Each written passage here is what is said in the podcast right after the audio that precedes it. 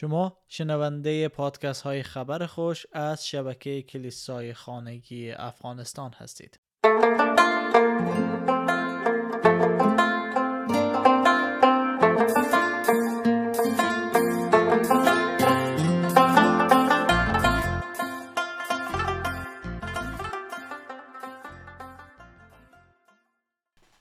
دلیل سی برای که چرا عیسی به دنیا آمد تا بمیره می‌تونه جواب نیز باشه به ای که مسیحی بودن به چی معنا هسته چون در این دلیل میگه که برای اینکه در گناه بمیریم و در نیکی مطلق زندگی کنیم. امیدوار هستم که ما رو تا آخر دنبال کنین. اگر دوست دارین بدانین که مسیحی بودن واقعا به چی معنا هسته و قرار است آیات زیاد از کتاب مقدس با هم مطالعه کنه. اولین آیه از اول پتروس فصل دو آیه 24 هسته.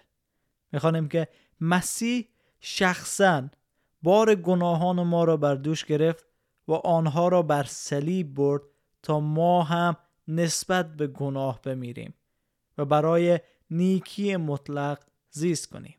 زیرا به سبب زخمای اوست که شفا یافته ایم. ای شاید خیلی عجیب به نظر بیایه. مسیح به جای ما برای گناهان ما مرد به این معناست که ما هم باید بمیریم. تو فکر می‌کنی وقتی یک نفر به جای تو میمیره دیگه تو نیاز نداری که بمیری چون نجات پیدا کردی. و البته که ما از مرگ نجات پیدا کردیم. مرگ ابدی که بدبختی و جدایی از خدا را داشت ما از او نجات پیدا کردیم. انجیل یوحنا فصل ده آیه 28 میگه من به آنها حیات جاودانه میبخشم. آنها هرگز هلاک نخواهند شد و هیچ کس و هیچ کس نمی‌تواند آنها را از دست من بگیرد. و همچنین دوباره در انجیل یوحنا آیه فصل 11 26 می‌خوانم. هر کسی که زنده باشد و به من ایمان بیارد هرگز نخواهد مرد. آیا این را باور نمی کنید؟ حقیقتا که مرگ مسیح به این معنا است که او به جای ما مرد. یوحنا سه شانزه زیرا خدا جهان را آنقدر محبت نمود که پسر یگانه خود را داد تا هر که به او ایمان بیاورد. هلاک نگردد بلکه صاحب حیات جاودانه شود. مرگی که ما داریم در این جزو صحبت می‌کنیم مرگ جسمانی ما نیست بلکه مرگ روحانی ما هست که قرار بود از خدا ما بر همیشه جدا باشیم. و مسیح مرد به خاطر گناهان ما تا ما راه بازگشت به خدا را داشته باشیم. اما مفهوم دیگر نیز در این وجود دارد که ما مردیم چون مسیح به جای ما برای گناهان ما مرد.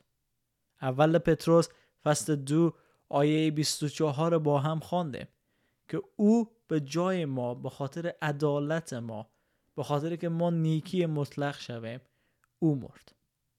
او مرد تا ما زندگی کنیم. او مرد تا ما هم بمیریم. نه در این جسم بلکه نسبت به گناه نسبت به های جسم نسبت به شهوت نسبت به پول نسبت به امور دنیوی. مسیح می‌خواه که ما به خاطر هر آنچی که می‌تونه ما را از خدا جدا بسازه بمیریم. وقتی عیسی مرد من به عنوان ایماندار به او با او مردم. کتاب مقدس واضح در رومیان شش آیه پنج میگه زیرا اگر ما در مرگی مانند مرگ او با او یکی شدیم به همان طریق در رستاخیزی مانند رستاخیز او نیز با او یکی خواهیم شد. دوم قرنتیان 5 زیرا محبت مسیح حاکم بر تمام افکار و کارهای ماست. چون می‌دانیم اگر یک نفر به خاطر همه انسان ها مرد مسلم است که همه در مرگ او مردیم. ایمان نمایانگر ای اتحاد ما با مسیح به شیوه بسیار جامع و کامل در این منامه باشه. ایماندارا به مسیح مصلوب شدهاند. غلاطیان فصل دو آیه بیست. من با مسیح مصلوب شدم.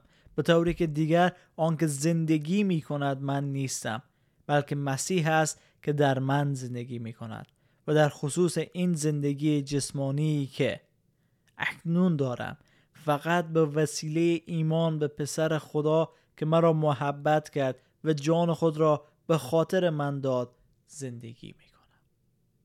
ما به عقب برگشتیم. و مرگ او میاندیشیم و می‌دانیم که از نظر خدا ما دقیقا در او لحظه اونجا بودیم و گناه ما بود که بر او قرار گرفت.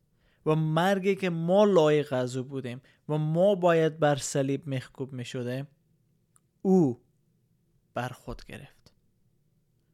و دقیقا ما مسیحیان وقتی که تعمید می‌گیریم خود می‌خوایم علنی اعلام کنیم به جامعه مسیحیت که ما در مرگ چون مرگ مسیح با او شریک هستیم. که در رومیان شش چار می‌خوانم پس با تعمید خود با او مدفون شدیم. و در مرگش شریک گشتیم تا همانطور که مسیح به وسیله قدرت پرشکوه پدر پس از مرگ زنده شد ما نیز در زندگی تازه‌ای به سر ببریم. اینها تعریفی است از ایمان مسیحیت.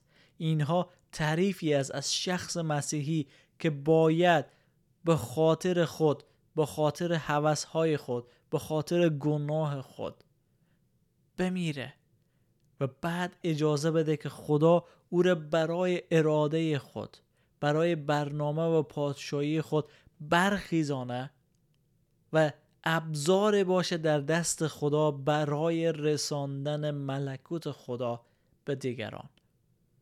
اگر شما به مسیح ایمان دارین عیسی مسیح از شما چنین ایمان می‌خواه که نسبت به دنیا و گناه و شیطان بمیرین و در او برخیزه تا پادشاهی و اراده خدا را به پیش ببرین. چون ما خوانده شدیم که نور و نمک باشه. وقتی شما تعمید گرفتید با مسیح مدفون شدید و نیز در تعمید خود به وسیله ایمان با قدرتی که مسیح را از مردگان برخیزانید با او قیام کردید.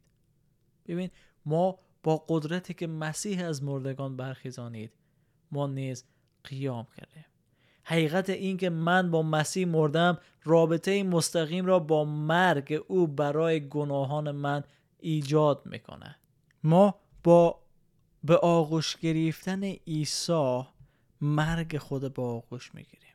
یعنی که ما مرگ به آغوش می‌گیریم نسبت به حوث ها و شهوات و خواهش های خود و با مسیح متحد میشیم که نسبت به او بمیریم بلکه نسبت به اراده خدا زیست کنیم و زندگی نماییم.